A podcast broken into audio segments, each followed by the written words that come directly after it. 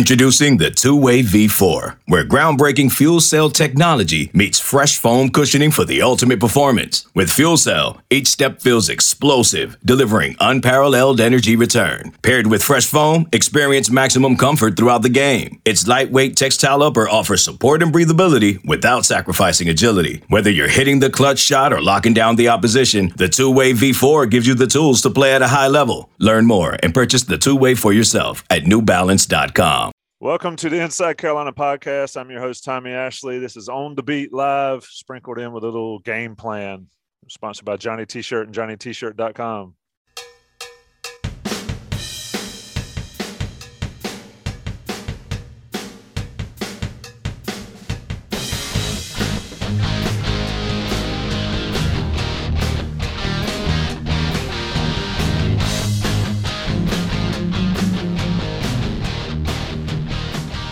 Game plan on the beat live Wednesday night, day before Thanksgiving. Who what's the worst that could happen? I've got Gregory Hall running the wheels, Joey Powell showing up, coming out of the darkness. Um, Joey, we need to get you something other than a jailhouse tan. Greg Barnes down on the bottom, and special guest, Mr. Tate Frazier. Uh, Tate, I got to ask the big question: What, Why are you here tonight? I thought I was going to say, "Where's Titus?" yeah, I mean that's a good question too. Titus is, uh, you know, back in Los Angeles. We were back both in New York last night calling the St. John's game, but uh, I was not able to watch North Carolina.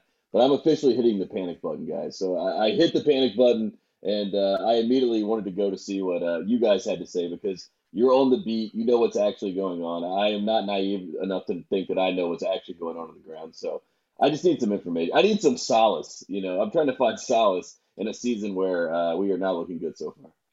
It is still early. It is. It, it's not even December yet, man. Come Correct. on. There's You're only six six games, games Tommy. in. That's what he told us. yeah, That's it what is he still early. made sure I understood that it was only six games. Greg Barnes, uh, lead beat writer, of course, and the man here of all this bunch. Greg, uh, the, my biggest takeaway is they won, yes, but Brady Manek was pissed after that game. Um, pardon language, is the Wednesday before Thanksgiving, um, so it might get a little loose. But Greg, uh, this team has some issues despite getting the win on against UNC Asheville. Yeah, for sure. And I think what we saw on Sunday is is a concern for everybody. Um, it was interesting to, to kind of hear Hubert address it. We got uh, a little bit of commentary about how he had a very uh, intense practice on Monday, but we didn't get any uh, specifics, whether it be asking players from Hubert himself, Adam Lucas at, at GoHeels uh, wrote a column on it. And really, about the only specific detail we got out of it was that Hubert you told the managers to t- turn the music off. Um, so, what what intense looks like to Hubert Davis, we don't know, and I think that's part of the issue is that uh, he's he's spoken in a lot of generalities, dating back to when he was hired. But if you go back to when he was hired, you know, one one of the things that he always talked about was you know North Carolina is going to show up. Well, they didn't show up on Sunday, and, and I think that that has some red flags. And I think a lot of people expected North Carolina to come out gangbusters on Tuesday against Asheville uh, and play uh, intense, play with a lot of energy. And we saw it for, I don't know, seven, eight, maybe 10 minutes. And then they kind of settled in and went back to what they'd been doing and allowed Asheville to get back in that game. And Asheville is not a good basketball team by any stretch. Not at all. No. Uh, and yet here we are, you know, with, with 10 minutes left in the game, Asheville's within seven and had the momentum. And they, they had a couple wide open threes where they could have just shot a decent percentage from long range. You know, that could have been a very competitive game at the end. So yes, we're just six games in. Hubert's exactly right about that. Um, but there are a lot of issues. And I think the most concerning, as you mentioned, Tommy, uh, Brady, Brady was fired up and it was very much like we've got to come together as a team. Then Hubert said that he's really going to take the next week to really work with the team off the court, which you know, screams chemistry and team unity. Uh, and all that stuff right there is, is far more important than any of the schematic stuff. Uh, so uh, as you were talking, Greg, Sherrell McMillan, um, I would say came in from the cold, but looks to be out in the cold on the porch in the office. Sherrell, uh, you know, Tate Frazier's here because he wants to hear what Sherrell McMillan has to say about Carolina's struggles. Um, granted, just six games in. What have you seen so far, specifically in the last three? so I'm sick, so I apologize. Uh, and then y'all got me sitting out in the cold and ask Buck for hazard pay. Um, nah, man, my my biggest thing is like, where's the joy?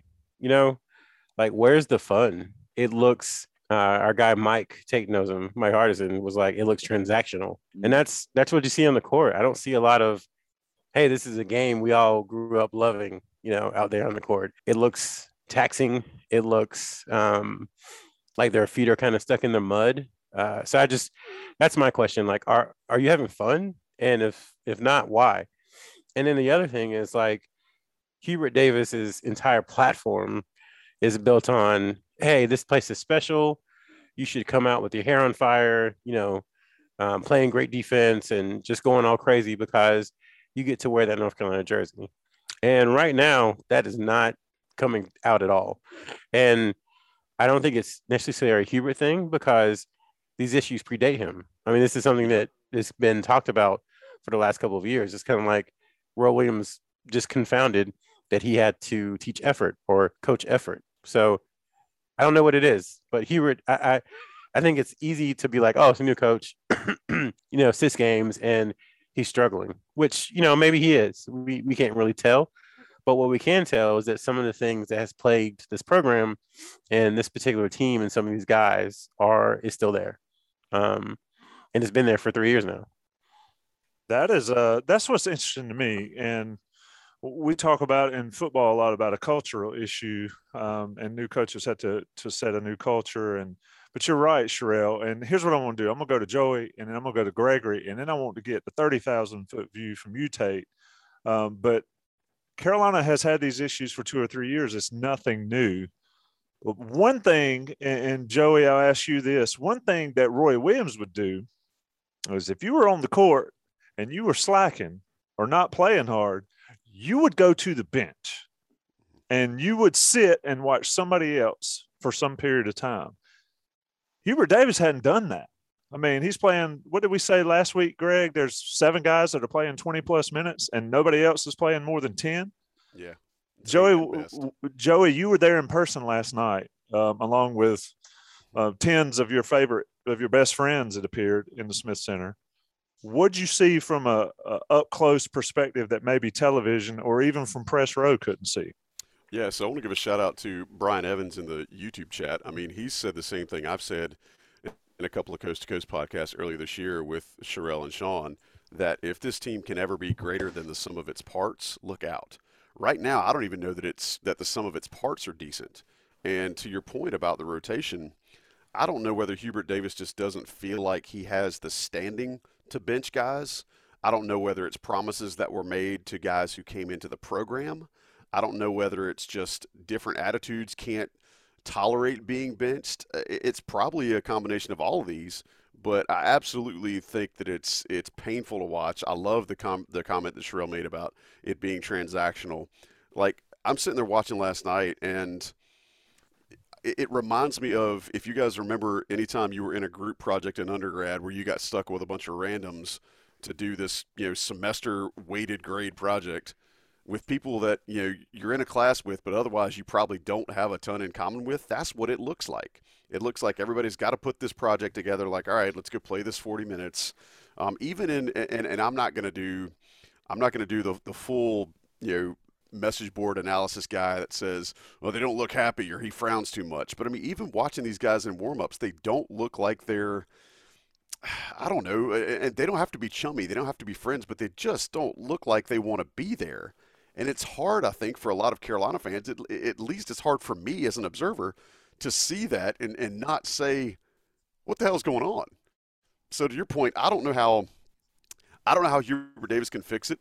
I mean, when you talk about turning off the music in practice, like the 80s wrestling fan in me pictures Ravishing Rick Rude coming out saying, cut the music, and then him, like, you know, gyrating in front of the camera. I don't think Hubert Davis did something like that, but I absolutely don't know what turning the music off is going to do to make these guys enjoy basketball anymore. And maybe that's the the tease that you guys gave Greg about uh, he's going to spend some more time with these guys this week. Maybe that's what he's talking about, and trying to get them to to be more enjoyable. But uh, it just look all eight of the guys that play right now look like they're absolutely like one step away from having a you know root canal, and it just it's it's hard to understand. And I don't know how fans can be expected to get behind that when the guys don't look like they're having any fun. Yeah, and Joey, I'll add this: you know, the preseason tournament or the early season tournament this year was, was short. It was just the weekend.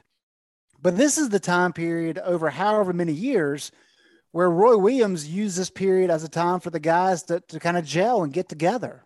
And they would spend an extra day or two, whether it be in Maui or Vegas or wherever, and just kind of you know, screw around, just be kids.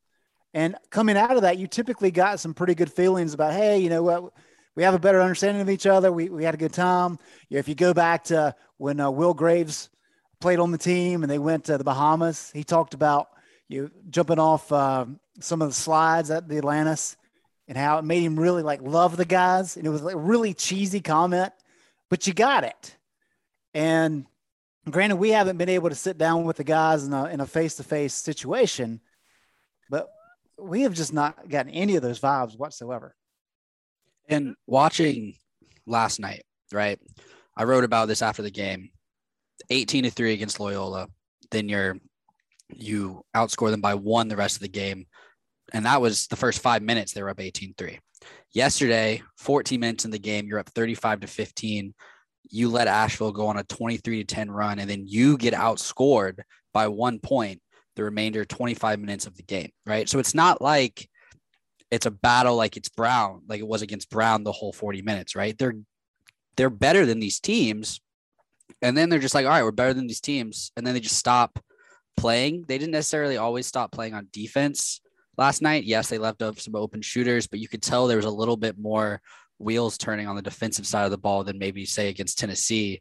But I mean, Brady said it, right? They just offense wasn't there. There was a lot of stagnant movement, but it's not like there was stagnant movement for the full 40 minutes. I looked over Greg to you last night and it was just like, all right, they're they're moving off ball a lot more. They're actually running the offense that they ran against Purdue. That we when we talked about, man, this team has a lot of fight, and that was five days. That was three days before they played Asheville last night. So maybe it was a lull. They were. I don't. You don't. We don't really know. Um, but I mean, that's just what I saw as far as look, you're beating a team by 20 in the first 15 minutes of a game. That's exactly what you should be doing. Why did you get outscored by one the rest of the way? It just doesn't it doesn't add up. It doesn't make sense based on the talent that everyone knows is on this team. Um, and Brady said the four McDonald's All Americans comment last night. It doesn't necessarily always work like that. We know, but the sentiment and the thought is correct. This is a talented team. And we all talked about it in shows before this, and we'll all talk about it in shows after this. But it just it doesn't make sense how you're getting outscored by one on your home court to a UNC Asheville team that lost by 30 to Chattanooga. Not just getting outscored, getting outplayed. I mean, oh, they they wanted they tried more. They wanted it yeah. more on the road in the Dean Dome against the team that just got their butts their butts handed to them two days before in Tennessee. That shouldn't happen you mentioned the difference in Purdue and Asheville. The difference in Purdue and Tennessee game was ridiculous as far as that. One thing, and Tate, I want you to come in, but I've been wanting to get this out. I saw, and I think it was against Tennessee or it was against Purdue. There's a, a, a run out. Garcia is 20 feet ahead of everybody. Yeah. Caleb's got a got the ball, and rather than give it up to Garcia, Caleb goes in and dunks it. I saw that, and from a personal standpoint, if I'm if I'm a guy like Garcia, if that's Tommy Ashley running back instead of Garcia, I'd have been barking the entire way back. That's just Basic basketball, man. That's just sharing the ball. Tate, your your take from, uh, you know, maybe a national take. It first, does anybody even care? Yeah, I was going to say like the the the thirty thousand foot view of North Carolina basketball is that we are irrelevant, right? I mean, that is that is really the, the only conversation that anyone is having about North Carolina is one, why didn't they hire Wes Miller? Which I didn't know that this was such a thing that all these pundits knew that Wes Miller was the guy. So apparently everyone knew, but everyone in North Carolina that Wes Miller was somehow this genius. So kudos to those guys for getting ahead of it. But the conversation is just that and how do you get blown out by Tennessee, right? Those are the those are the two talking points if you talk about North Carolina. Hubert has become secondary, and the worst thing that I think that's happening right now is I love Hubert Davis, but when he goes to these press conferences and he says things like, "I still think we can win a national championship," what is he talking about, right? Like what what like I I, I like I like positivity, I like optimism, I like a belief in, in where we want to be as a program, but this team that just got beat and stomped out by a Sweet 16 team in Tennessee is not on a path to a national title. And I know that that's where we want to be and that's where we hope to be, but we have to be realistic in some sense. And that was why Brady Manek's post game. I, I, I, didn't watch the game last night. I was I was calling the St. John's game as I said, but I watched the post game and I watched Hubert's post game. And again, Hubert knows what to say, right? He, he has the right answers, you know. But as Greg mentioned, they're they're kind of generalities, right? I I read that Adam Lucas piece where the main thing that he did was turn off the players' music, and I was thinking to myself, I, I thought it was going to be like maybe the guys put on Timberland boots and ran the Dean Smith Center. You know what I mean? Like, I, I, like that was what I thought was going to be the the jerky moment. Not that we I turned your music off, right? And so you add all that together, and then Brady Manek comes and says, "We played a good defensive game, but we weren't able to put a whole game together. We haven't been able to put a whole game together." Hubert says the same thing. We haven't put a whole game together. So so what is like what, what is the disconnect between those two things? How do we get a full game? And you know, I see Maui in my mind. I see the whole team on the catamaran. I, I see the, them smiling. I see them jumping into the ocean. I like.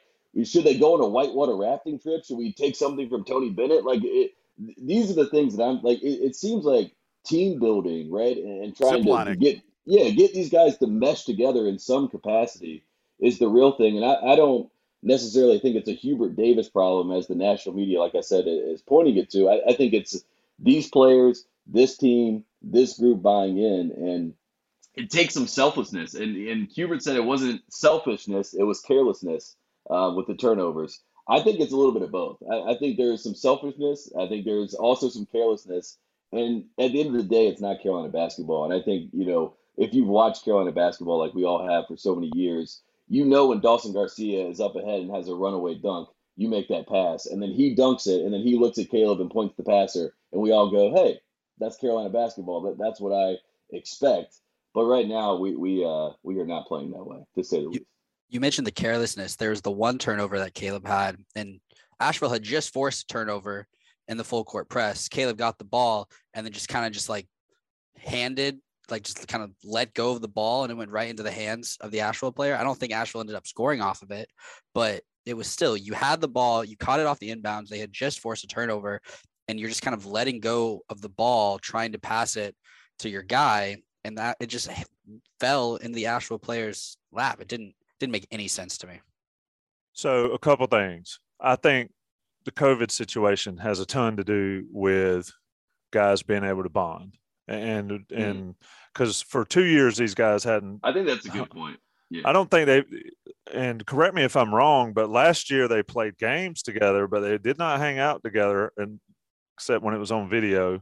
That one instance when they were all partying and having fun, but that's a national thing. That's probably an every team thing, but every team's not having the issues Carolina has. So therefore, that's not the only issue. And then I also think having three new guys. But mm-hmm. The question I want to ask you about it, and Greg, I want your thoughts on this as well, is we talked in the preseason about having a leader on the court. And Sherrell, if I recall, you you said, and correct me if I'm wrong, something to the effect that maybe they don't need one. Maybe Hubert for the first couple years could be that guy. And I, I love you, but I didn't really agree with that then, and I definitely don't agree with it now. I think the leader should be somebody like Brady Manek, but I don't know how that would fly given that he's been there for three months. Um, so, what saith you, Sherrell, about all of that, the lack of cohesion, but also the lack of leadership that it appears that it's not coming from the players? Well, you know, I think teams are a reflection of their head coach, and their head coach has said that everybody on the team is a leader. He said that multiple times when I think it was Greg or Gregory asked him, and that was the response. So I think you're hearing from him that necessarily, you know, you don't need they don't need an individual leader. So I think that message is filtered down, and they feel like they can, you know, kind of lead by committee, I guess. So Um, that's where that's at. And I, I still don't think you need a traditional leader, so to speak. My my mind won't change on that. It hasn't changed on that.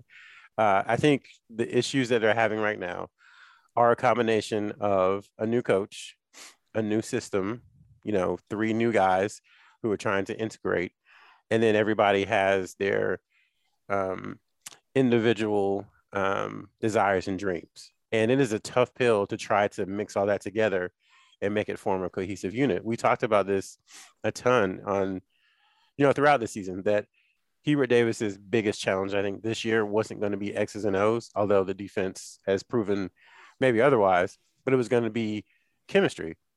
How do you handle it when a parent calls? How do you handle it when a guy says, I'm not getting enough shots, or I want to be more involved? How do you handle it when someone complains about their minutes? That's the kind of stuff that is really behind the scenes and I think difficult for people who haven't sat in the head coach's chair before to really um, deal with.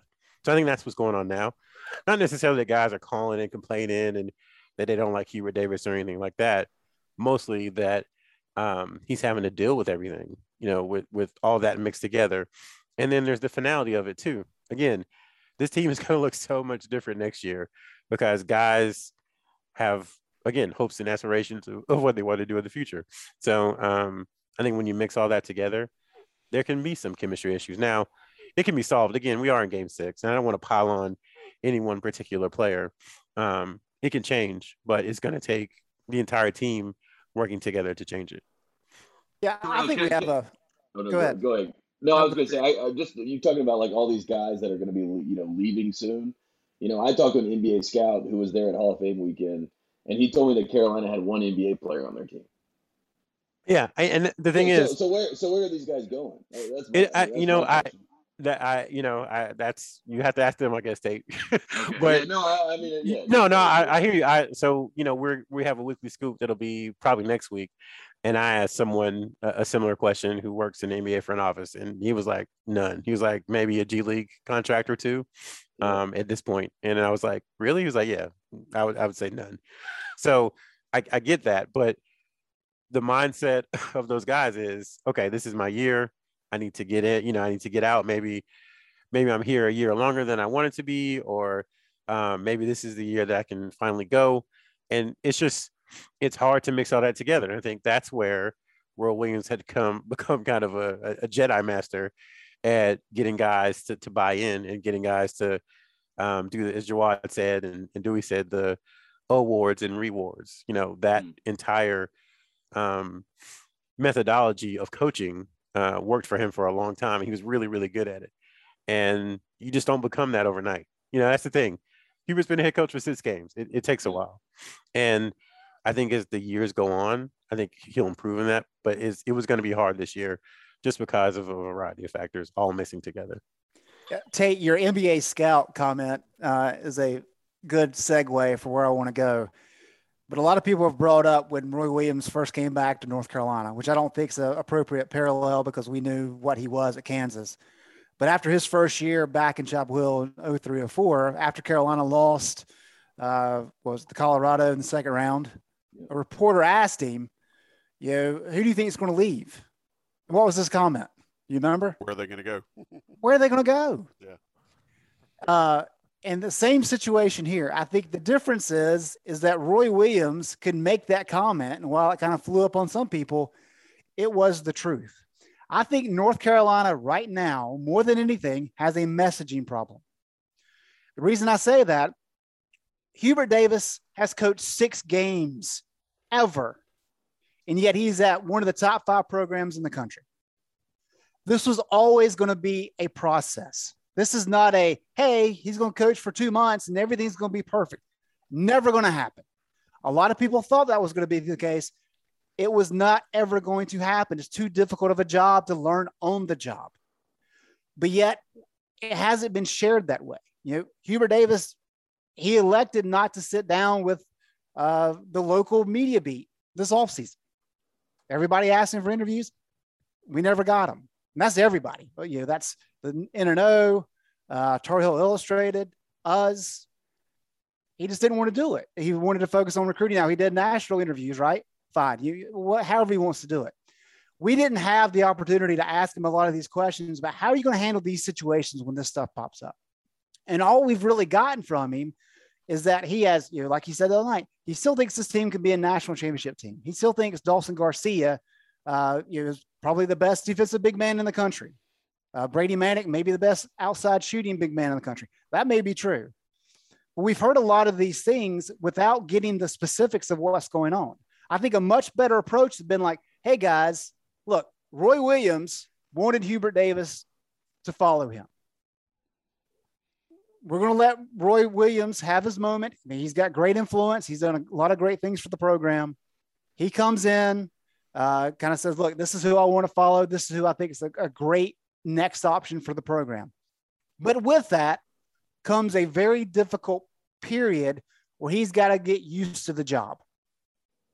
And so during that process, you have the conversations. Hey, I'm going to be very forthcoming with with the media, and the reason I'm doing that is because the North Carolina fan base is very intelligent.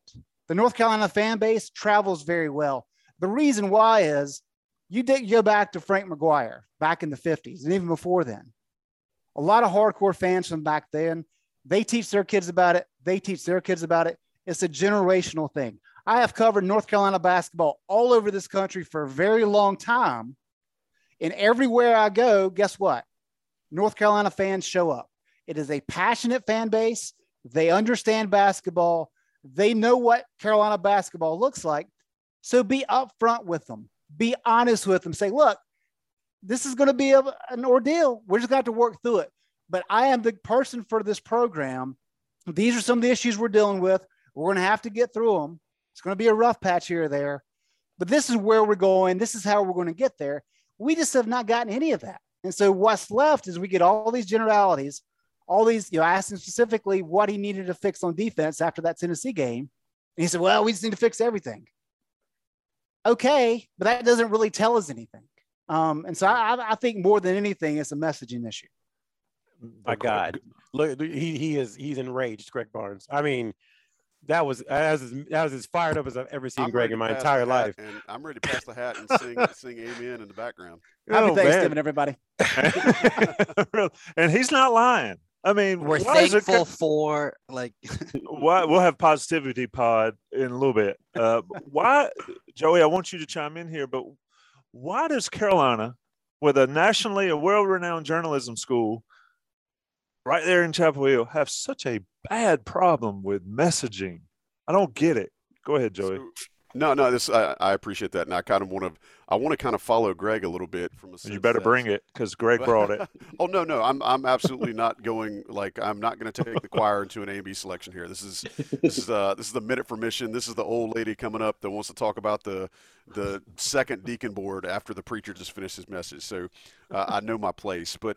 I, I, I agree with everything Greg just said, and, and I think one of the things that we got used to uh, being around this program and the fans got used to was how much Roy Williams sandbagged his teams, right? I, I think, you know, the last year we saw that he wasn't sandbagging anymore. But I think one of the things Roy used to do was he would sandbag how good they were going to be to help take some of this pressure off his guys.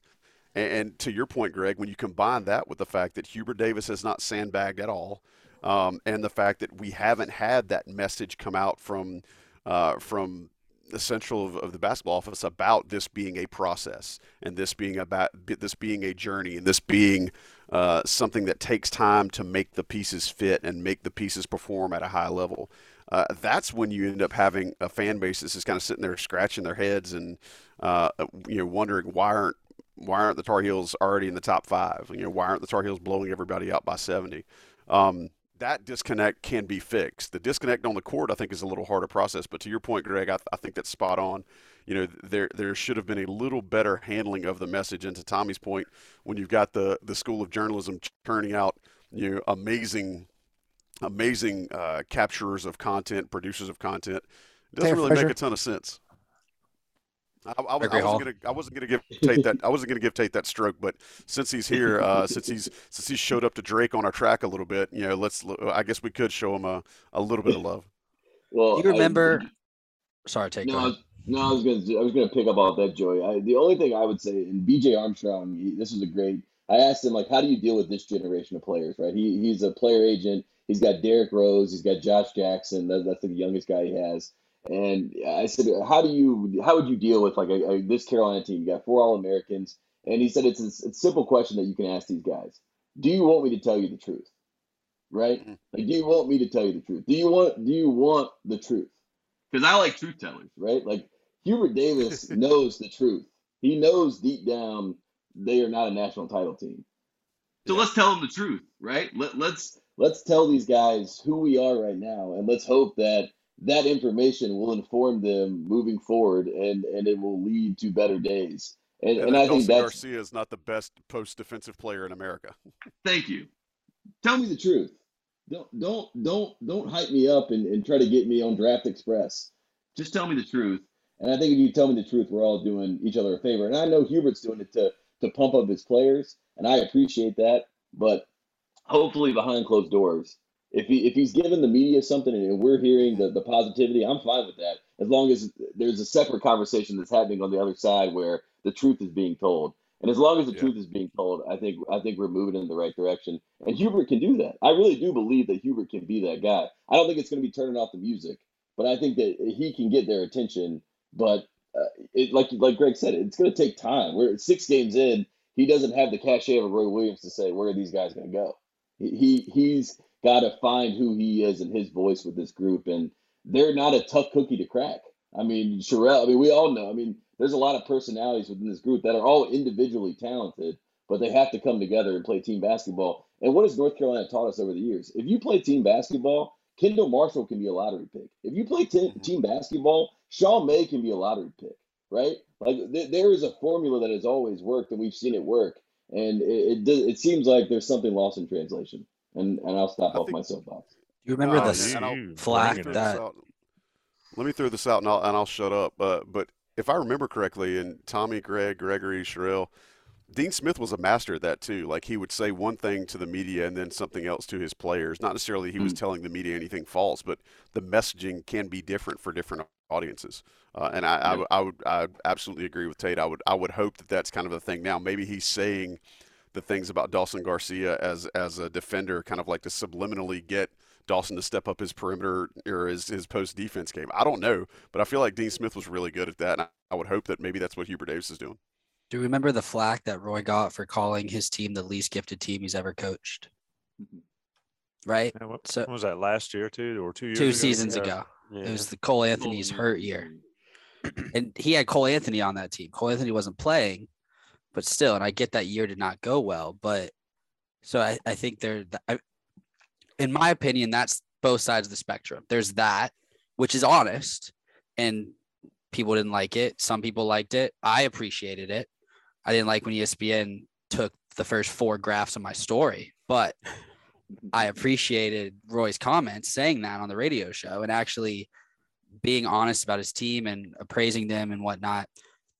And then there's the other side, which Tay, like you were saying, Hubert still saying that he thinks this team could be a national championship team and that they're still on track. You can say and that they're still a national championship team and think they can get there. I think that's different than saying they're still on track based on the last 80 minutes of basketball we've watched. Yeah. So here's the other thing. Like with Roy, I always go back to the 08 and 09 teams uh, because it was such a sharp divide. Like he would talk about, you know, whatever Tyler Hansbrough uh, leaves. Someday I'm going to walk and climb at the top of the Dean Smith Center and just sit and reflect. Always praise Tyler. Mm-hmm. You know somebody he never praised? Danny Green. Yep. Never. Now, the reason why is because if Danny heard something positive and it got to his head, he was going to live it up, right? Mm-hmm. Hansbrough didn't care what anybody said about him. In the same way, Marcus Paige, there's a very select few individuals that Roy would overtly praise. Kendall Marshall, Marcus Paige, Joel Berry to an extent, Hansbrough. Leaky uh, Black. Uh, but most, yeah. Most everybody else, he was a little bit uh, less forthcoming, more critical. And this gets back to some of the, the messaging issue. And I want to I want to mention this because it came up in, in Adam's uh, column that he did, which I thought was a good one. Um, but before the game, Hubert talked to Tar Heel Sports Network. And it's one thing to say Dawson Garcia is the best defensive big in the country. Fine. It, it doesn't hurt anybody if it's not true. As Tate said, it serves to really pump him up. And if there's any benefit in that, have at it. We all know it. Yeah, yeah, whatever. He's going to blow in smoke. But if it helps, it helps. I think you get in trouble doing it too. And uh, he, he gave a quote to Jones Angell, and I'm going to read it here. Uh, he was asked about you know, how the last 48 hours had gone. This is following the Tennessee game. Said, I'm ready to play tonight. I told the team yesterday at practice, I will never coach another game here at Carolina. I will never coach a team absent of my personality. The energy, the effort, the will, the want to, the response after a game that we played against Purdue the day before, and to come out with a lack of intensity, a toughness, a desire to play for the name on the front of the jersey. I was very disappointed, and it will never happen again. Sounds like an ultimatum to me. Those things uh, get, you, get, get you hung up, Greg. Good point. Right. So what happens when, let's just say, North Carolina goes to Boston on New Year's Day for a noon tip at Conte Forum with 17 people in the crowd? What if the guys just aren't feeling it that day? Yeah. I, am going to be there. I can assure you, I'm not going to be feeling it. Um, but by saying that it will never happen again, you're backing yourself into a corner because you're making the, the room smaller for yourself. Correct, because the follow up is, and as this is parenting 101, anybody that's had kids or wants to have kids, the follow up is, or what?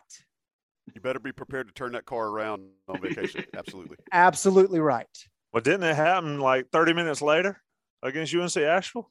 Right. I mean, Gregory and I are literally watching the game, and Gregory looks at me and goes, uh, Roy put in Blue Steel right now. Yeah, he would. Mm-hmm. When Caleb um, did that turnover, he's his butt is on that bench, and he's not seeing in right. at least the next two TV timeouts. Right. So again, this, this is another example of kind of the messaging uh, is a little bit of a problem here early in the season. I think. Um, let me add this: we keep talking about where they're going to go. Um, the world has changed. It's a college basketball, as we all know, is much different. So they'll go to Memphis, they'll go to Georgia, they'll go to Syracuse, they'll go to UCLA, they'll go to USC, wherever, Minnesota. Um, except for except for you would assume McCoy and Garcia, considering they've used their one-time transfer uh, without sitting out. So it, you have to be leery of that. Uh, weary, wary, weary. I get weary and wary so confused all the time. Which one is it? Wary or weary? Somebody tell whatever me. you want, Kuro. If you're wary of something, you're like worried about it. You're like yeah. skeptical. If you're weary, yeah. you're just tired. You're okay. Tired. Well, I'm, I'm both. I'm skeptical and tired of the transfer portal. No, because it's changed things and it's it's it's not bad overall. I think it, it's it's good for the players to have that freedom considering the coaches have it. But it, it does hang over roster management. It hangs over the, the coaches a ton because you see it now and you're like, hmm, that guy only played seven minutes. I wonder if he's thinking about entering the portal. You know, that, that's the first thought. It's not okay. Well, if he works hard over the summer and becomes a better player, he'll get minutes next year. It's hmm, is he going to leave? So um, I think that is part of what we've been talking about for the last several months. The sense of urgency I think Hubert Davis has with this particular team because it is not going to look anything like this next year because guys are going to leave. They could transfer. They could, you know, try their pro options, but this is not this is not um, his his team that he's going to build over the next couple of years. I think we'll start seeing that in two to three years, but this is a kind of a one year deal, and I think everybody knows bridge. that. You've used and it, yeah, bridge on coast to coast, Sherrell. That's it's yeah. Bridge. I love that word. And I think that's why there's some of this pressure and there's some of this angst, and maybe that's why there's some of this lack of joy because everybody knows this is the end. Well, Sherrell, let me ask you this: on, on in, in that regard, if the team's going to look completely different than it is next year, and your top seven that are all playing right now, unless I'm missing somebody, I guess maybe RJ Davis is, they're all going to be gone next year. Wouldn't it behoove you to get eight through 12 some time on the court since those guys could possibly be back next year? Not as a first year head coach, I don't think. As a first year head coach, you need to win. You need to, you need to put the stamp on the program. You need to show what you can do. And I think when you when you go out and add a, a Brady Manek and a Dawson Garcia, and I said it at the time, I don't, I'm not trying to be revisionist or anything, but when you do that, you kind of wipe away any, oh, it's the first year head coach and he's got to worry about this when it comes to on the court stuff. Because again, I don't care what anybody says, you're not going to find four, five, six more teams more talented than North Carolina, you know, one through 10. I, I believe that. And nobody's going to change my mind on that. The issue is, excuse me, again, I told y'all I got it. I'm sick and I have a cold. This is bad radio. Do you have COVID? I don't think so. I'm, I need to take a test before Thanksgiving. Um, but yeah, the issue is, is that there's a lot of mouths to feed. There's one ball, and are are you okay not getting your shots? Are you okay being a glue guy? Are you okay being a defensive specialist? And if you're not, and you have other aspirations, then that's going to cause issues. I don't, I don't think that's I don't think that's about any particular player. I don't even think it's really bad. It's just a reality. I think I said something in the podcast about how Hubert was pre- it, there was pressure on Hubert to win now and win immediately. Because if you if you look at the roster next year, it, it's not going to be as talented, regardless of who they bring in. It's just not going to be as talented. It could be more cohesive, and therefore it could be better, but it's not going to be more talented. Go Can't you do- And the PR hit of the transfer portal would be, I mean, let, let's say, like Gregory's point, right? You and Greg are at the game. Let's say that Hubert pulls our, our starting point guard, puts him on the bench, and puts in Blue Steel. And then we wake up Wednesday morning and, you know, that person has put his name in the transfer portal. And now that's national news and that's everywhere. And that's the Hubert day. Like that, that is like what I under, if, if that was, if Hubert, if we're talking about being truth teller, if Hubert you know, behind the scenes or, or anything was like, I'm I'm scared of that fallout, and that's part of his rationale. I would understand that because, like Sherrell said, it's a different world that we live in. You've got coaches recruiting players on other teams that play less than ten minutes, right? So if a guy's playing less than ten minutes and he's a four or five star guy, he's got some coach, somebody reaching out to him in some capacity to try to talk to him to, to give him more opportunity. So that fear is always on the other side of of coaching decisions. And that I think is the, the biggest difference in what college basketball is. And also these these coaches aren't afraid. Like John Calipari was recruiting the Illinois coaching staff and the Iowa's team in the tournament. I mean, you know what I mean? Like when, when have we ever seen this? I mean, and that and that's kind of the world that we're in. And so I understand that fear from Hubert's side, but maybe at some point you have to show that you know I'll turn the car around to, to put it back in the parent. Like I, I will turn this car around and I'll deal with the, the the repercussions of that decision. So At a certain Uh, point, you have yeah. to coach. Like you, like if something's not working and the same thing is happening over and over again, like the turnovers, then either you- if you're not going to bench, then call a timeout and talk to your team, right? Or bench, talk to the player on the sideline, and then get him right back in the game, right? That's that's where I'm at as far as at a certain point, something needs to happen other than just letting players make the same mistakes or not play more guys. Something it's it's got to be. It can't be if that fear is real and if that's the case. At a certain point, though, you just have to coach because you can't tell me that putting in Dontrez Styles and De- D'Marco Dunn last night for more minutes would give you a worse result than what happened. You can't tell me that. How, how many kids, like the top 100, want to go to Charlottesville, Virginia, and work on defense for you know, 90% of every practice under Tony Bennett? zero. Can't be many, right? So Uh, what he has to do is he has to say, "This is how my program is going to be built. This is what matters to me," and then go recruit to that level. Now, in the meantime, if that means you've got to run guys off, so be it. It goes back to the messaging thing. You just tell the fans, "Look, we are doing this. We're building this program this way." And if these guys don't want to be part of it, that's fine. They can go and, and find whatever they want elsewhere. That's not a problem. No hard feelings. Like it's no hard feeling. That's the other thing. You can get a you can get ahead of that and say, I want him to do great. We saw it the other night. Tony Bennett plays Georgia. He's playing one of his old guys that transferred to Georgia, and all he did was talk about how great he was, even though he had a horrible game. You Mack what I Brown mean? does But- it. Right. Mack Brown's Yeah, done Mack it Brown this year. Yes. All right, Joey, you got to bounce.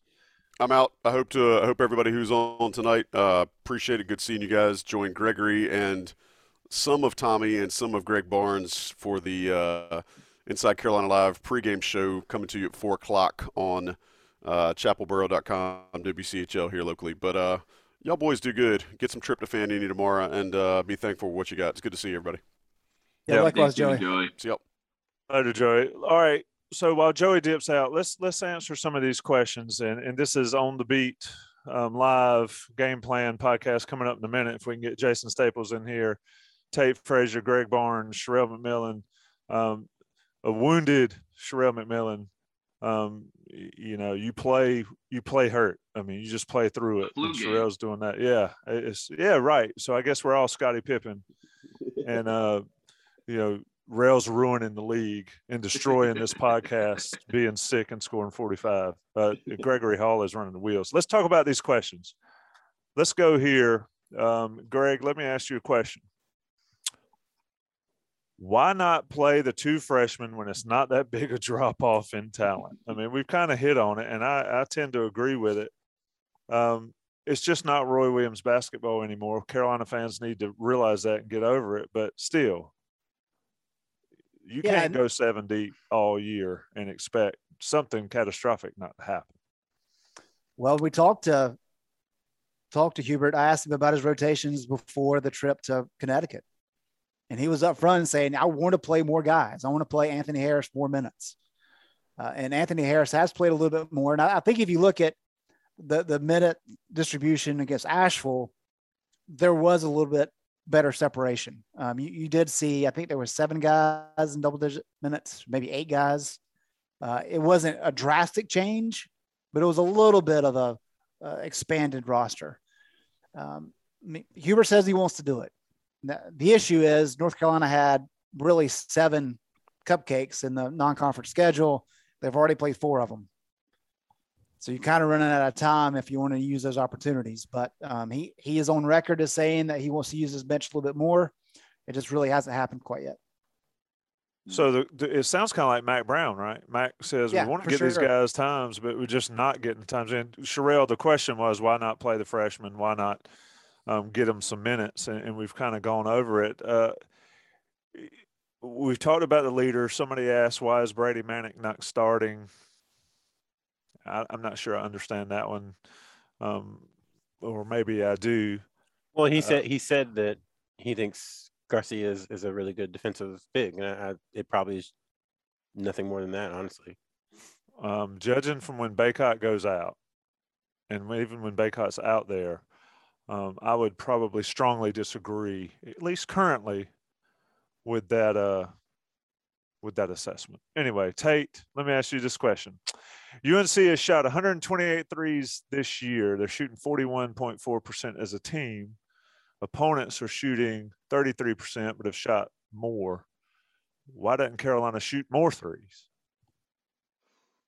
I'm not gonna. I'm. I'm gonna say this. I mean, this might be controversial. I, I like that we have the driving lanes. I, I like that we have the spacing. I, I appreciate that was Hubert's calling card, right? We're gonna we're gonna space the floor. We're gonna have Brady Manek and Dawson and these guys shoot threes. But it's one thing if those threes, I mean, as we all know, if it's a bad shot, it leads to transition and that leads to problems. And I think we're taking a lot of shots that are, I would not deem good shots, and they're turning into transition points for other teams, and they're getting out on the run and they're doing what I, I assume that we used to do, right? We would get on the boards and we would get out in transition, and, and that seems to not necessarily be the calling card of this team currently. I would like Brady Manek to shoot more threes. I would like RJ Davis um, to, to maybe shoot some more threes or to be more active in, in a role off the dribble. Um, I would like to see him on the ball more. I mean, I think that's the biggest thing to me. I like Caleb's talent. I think there's no one that can deny Caleb's talent, right? I mean, you, you look at the kid. This guy's so talented. I mean, what a what a great scoring guard. But Carolina needs a point guard. We need someone to, to take on the, the shoulder that responsibility. And maybe Caleb is that guy. I hope he can be. But someone we need to define the roles of this team. And and if it's you're the you're the specialist three point shooter, Brady Manek, be be hundred percent that for us. You know what I mean? If if Caleb's going to be this guy, be that hundred percent for us. And um, I just feel like right now it's a feeling out process every single game. And uh, yes, I would like them to shoot more threes, but not if they're going to lead to transition points and bad shots. So I have a question for the panel. What six games in um, in an exhibition? What what do you think of the new style? I think um, a lot of people said, well, UNC needs to modernize, and two bigs is the wrong approach. Um, mm-hmm. what do we think about what we've seen through six games, just aesthetically? Greg, you can go. I, I mean, I I kind of like it, but you got to finish at the rim if you're going to play this way consistently. You got to have guards that can finish at the rim. You got to have Bacot being stronger with the ball at the rim, even though he's been fantastic at times. Um, he let those guys from Asheville wipe him out more than once. Uh, I mean, I just think it it's still a work in progress. Um, but if you're going to have the driving lanes, you got to drive and you got to dunk the ball if you're six nine. I mean, you just got to every time. Greg, go ahead. Yeah, I think offensively it, it makes a lot of sense. I mean, just look at the, the weekend in Connecticut. Um, I mean, Dawson Garcia really gave North Carolina a chance to win on Saturday against Purdue. Brady Manek prevented the game on Sunday from becoming just a abysmal blowout, even worse than it was because he had a good game. And I think utilizing the stretch four in that manner is good. And I agree with opening the floor and those kind of things.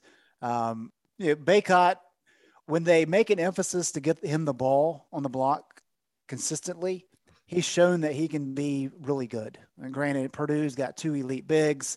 Not many teams are like that. Uh, defensively, however, I think that's kind of where the problem is, is because uh, I know we saw a little bit of a change against Asheville, but the whole idea of not helping off as much so that you don't give up the open three point shot. I mean, the, the data through five games was not good whatsoever because not only was the three point defense about the same as we've seen in recent years, but teams were having a whole lot more success getting to the rim. Mm-hmm. Um, and Tennessee had what 21 layups, which is just absurd, and a lot of them were just straight line drives. Just layup line layup. Yeah, it really was.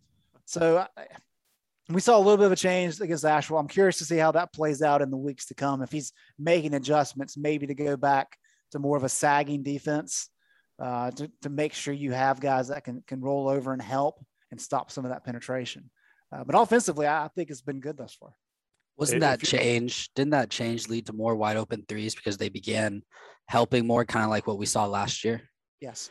I think that's kind of what um, was happening with that, and you can give that up to Asheville. A bad shooting Asheville team, right? Yeah, but I don't know. So I think that's kind of the when we talk about learning, I think that is, and he's talked about adjusting based on teams and scouting reports and things like that. Um, I guess that was more about who's playing, who's starting, rather than the what happens on the court. So I understand that. Um, but offensively, I think when this team is not being stagnant, the potential for the new offense is extremely high. And we've seen it run extremely high. But when they're not, and you're just taking guys one on one, then it's some of the same issues as last year turnovers, bad shots. You got Leaky taking a shot with his heel on the three point line. Um, you've got RJ shooting quickly. I think that's kind of what you see when they're not moving. But when ev- all five guys are moving, or four guys that are moving that don't have the ball, then the space is created and exemplified even more so than when not. And I we saw that, and I think that was the difference in the first 15 minutes last night and the last 25 as far as outscoring Asheville. Guys were moving versus not, and I think that's kind of the horcrux of this offense is when guys aren't moving. I think when you said stagnant, you misspelled, mispronounced selfish, and, and that's what I see when I watch them um, going one on one and a ton. As far as defense, but if you're gonna go ahead. But if the guy with the ball doesn't have his four teammates moving, how does that make the guy with the ball selfish?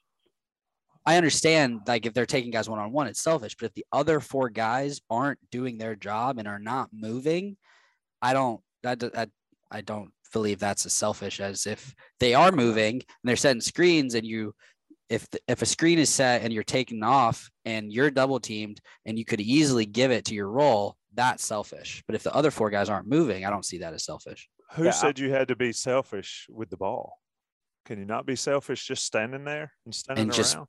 calling for the ball but not moving? Okay. Yeah. Yeah. And, and one thing Dewey said, and Sherrell's going to correct me. I feel it, but I'm going to get this out. One thing Dewey said is that he doesn't see a lot of guys like even when you're just running around and running without running without the basketball, moving without the basketball, you still set a screen for somebody. Like if two guys are coming at each other and you're going to cross each other, one guy sets a screen for the other, even if it's not even part of the play or whatever. And those guys just, there's just guys running around and calling for the ball, and the ball comes down in the block, and the guy gets it, and he's got the three on the on the the corner three or the elbow three, and he just takes it weak to the basket. I don't know. I, I just think the defense is another whole issue. Defense is want to and desire. If you're going to have one rim protector, which is Bacot, you better have some guards that can lock down the front, uh, the the outside. And Carolina hadn't shown that, and I think they can. They just don't. Go ahead, Sherrell. Yeah, a, a couple of things. So I do agree with Gregory in that we have to be careful about using selfish uh, because I think sometimes players can look selfish and it's not that they're being selfish, it's that they're trying to make something happen. So there, there's a fine line there. And then I think we have to be careful too about conflating energy and effort because they're, they're to me, they're two kind of separate things. You can have, I think, effort maybe without energy. And I think that's what you saw against Tennessee. Like, yeah, I don't think they were just—they're not trying. I just think their energy wasn't where it was supposed to be they got up for Purdue, and then it was just kind of like, oh, we got a game today, whatever. So I, I think to me those are are we have to make sure we separate those two things because I, it's hard for me to believe that they just weren't trying, even though it, it might have looked like it at times. I think that is a lack of energy coming through. Um, so I just wanted to point that out because I do think sometimes it can look like someone's being selfish, but really they're just trying to make a play. Um, so and they've been given the you know the autonomy to do that by the head coach. So I just want to be careful about selfish because that that that can go down you know kind of the wrong path. I, I think when you start talking about that, you start talking about chemistry and everything. Um, maybe lack of awareness is is a better phrase to me uh, than than selfish. Just personal opinion. Sherrell is uh, the guy I need sitting on my shoulder, like slapping me, saying, "Don't say it that way." No, what he actually meant Go ahead, Greg. I know you had a, a, a question for our special guest. So before we, we switch over to, to football, Tate, uh, I'd be remiss if I didn't ask you your your take on the uh, ACC landscape and especially uh, the final grand year of uh, one oh, Mike Krzyzewski.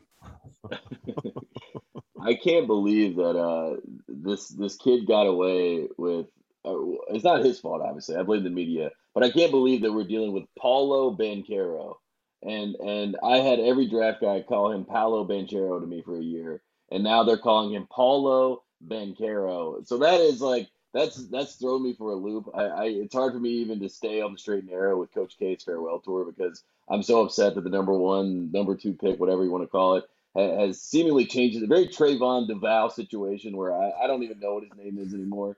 Um, but Coach K I'm surprised he hasn't made comments about Carolina, and and I think that's what we should expect by January. I think if Carolina continues on the same trajectory, Coach K is going to start making comments about North Carolina. He's going to start acting concerned. And as soon as he does that, Greg, I, I am going to I'm, I'm turning heel on him, and I'm going. I'm not being sarcastic anymore. I'm actually turning on Coach K and going at him head to head. Um, because if he's if he's making swarmy remarks about North Carolina and the program and where they are and acting like Duke is some superior program, I can't put up with that. And I and I feel like that's what we're leaning towards as we move into uh, you know ACC play in the Coach K era. And regardless of how everything goes this year for Hubert Davis, yeah, if he somehow is able to get this team to beat Duke on senior night on Coach K's final game in Cameron all will be mm. forgotten. Hubert will be able to coach in Chapel Hill for as long as he wants. Absolutely, 100% agree. It, it feels to me very JJ Redick senior night 2006. Right, right, right. Like like if if when Tyler Hansbrough hit that three in Cameron, I think it like it was to give us a 13 point lead. It was like a top of the key three. It was like 80 to 67 or something like that. He hit that three, and it was like the roof went off the play. I mean, obviously it was silent in Cameron, but you know my whole fit, we're just going crazy. I feel like that could be that game for Hubert where everyone is on board and. uh we, we finally get some joy. We need some joy. Hubert needs he deserves some joy. And I and I, I don't want to be the part like the national guys that are saying, oh, Wes Miller or it's Hubert's fault. I don't I'm not putting this all square on Hubert, but all uh, what we've discussed tonight I think is the real conversation, which is like messaging, like how do we address these things on the fly? And how do we get back to playing Carolina basketball? Because I, I, I love watching Carolina basketball, and uh, I know this team has the talent to play it. I just want to see it. So what I've told a lot of people over the last eight months, they're like, "Well, yeah, Hubert just doesn't have any experience." Yeah, he doesn't. What did you want him to do? Turn the job down? it's not going to happen. Uh, before we let you go, Tate, is anybody in the ACC any good? No. Okay. All right. I mean, I mean, I, Greg, I would, I would honestly love to hear like once you start going to these places and seeing these teams. I mean, I try to talk myself. I, I think Virginia Tech's my favorite team of all the ACC teams. I think they're the Agreed. toughest team. I think they're the team that lasts the longest in March. Um, I think Duke is a house of cards. I, I think Duke could easily collapse if something goes. It almost already did, as we all know. Coach K's grandson. Um, we, we we were close to some issues there. So I'm not really buying in on Duke. I obviously am a little worried about North Carolina. I think Virginia Tech's your best bet. But if we're in the pool where we're talking, Tony Bennett's a whole other conversation, by the way. As much as everyone, we're all talking about North Carolina, I mean, Virginia, they're they don't their culture and they're having a lot of conversations up there right now about their team. So there's no one in the ACC I feel really surefire about. But Mike Young, I mean, what he did at Wofford and what he's been able to do at Virginia Tech, especially early in the season with some of these upsets, I like them, and they're the toughest team I think in the ACC. He's got a lot of guys that can handle the ball, plays that spread out style, and a lot of veteran guys, which helps. Too. And Storm Murphy's back for anyone that didn't realize right. that he still plays college basketball. So he's like team. 37 years old. Didn't he hit a bunch of threes against Carolina and Woollen Gym? I mean, yeah. good gracious. I mean, KJ Smith was the starting point guard. I know. I mean, I know it's Carmichael, folks. I, I mean, I'm just making he's an old man reference. Tate, man, it's been awesome that you joined us. We're going to switch over to to football and and lament that as well. Hey, anytime you want to get in on one of these basketball pods, you let us know. Hit us up, and you can certainly join us. I appreciate it. Tate, what's your you game prediction for Friday?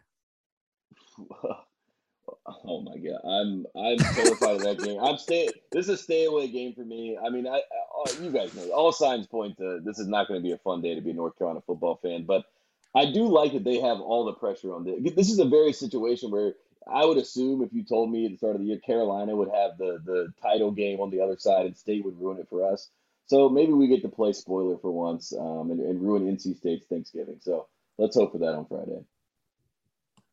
Good deal, my man. Appreciate it. Perfect. Thanks, Tate. Appreciate y'all.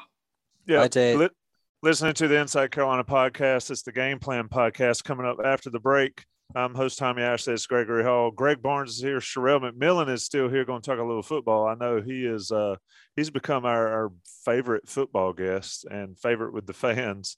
And uh, Jason Staples may join us, may not. I don't know. He's traveling. It's Thanksgiving holidays.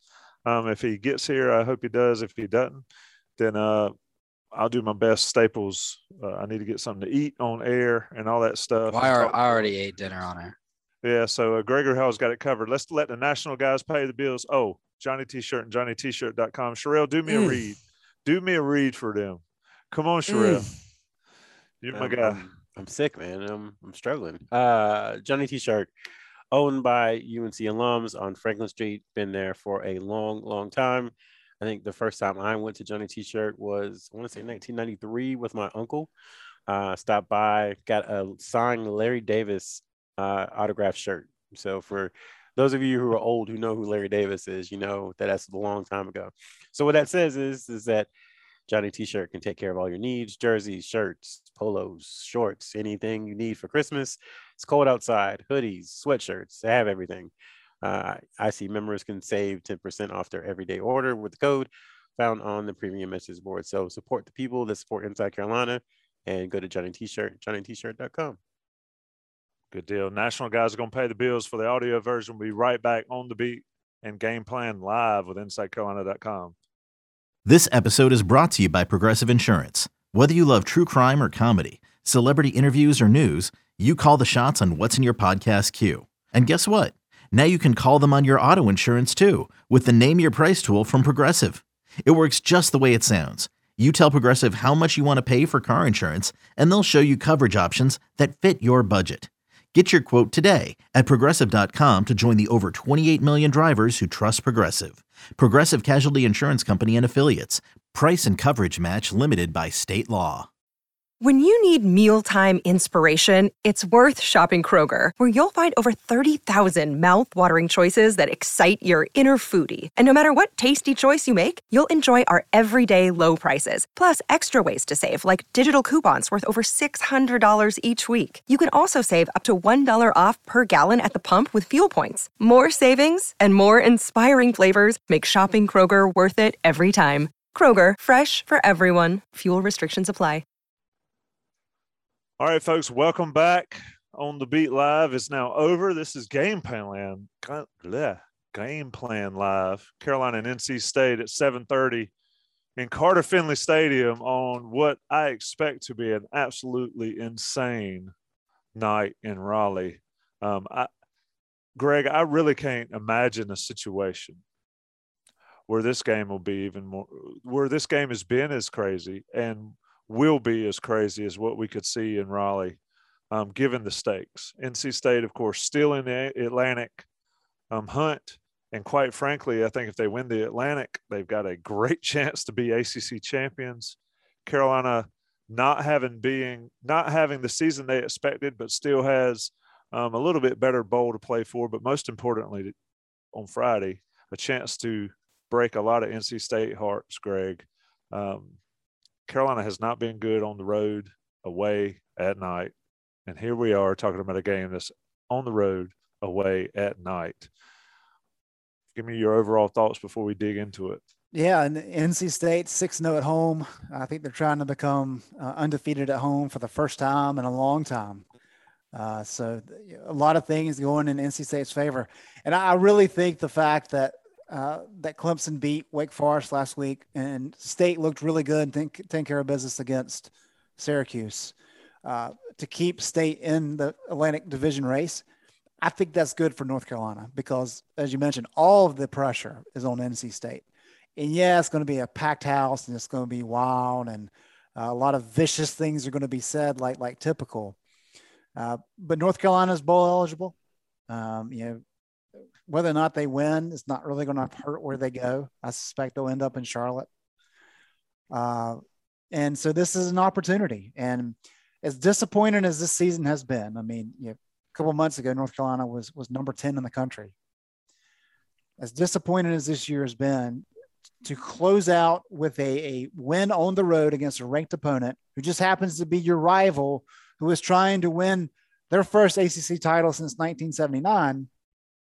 Uh, you can you can take some momentum from that, and you can really use that to to move forward and say, you know what, it wasn't the year we wanted.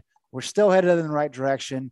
We're going to use this as kind of a springboard in the spring ball, uh, and then start this over again and try to have a better year next year. So a lot of opportunity for North Carolina, but it is going to be a very difficult game for them on Friday night. Gregory, NC State, and Carolina.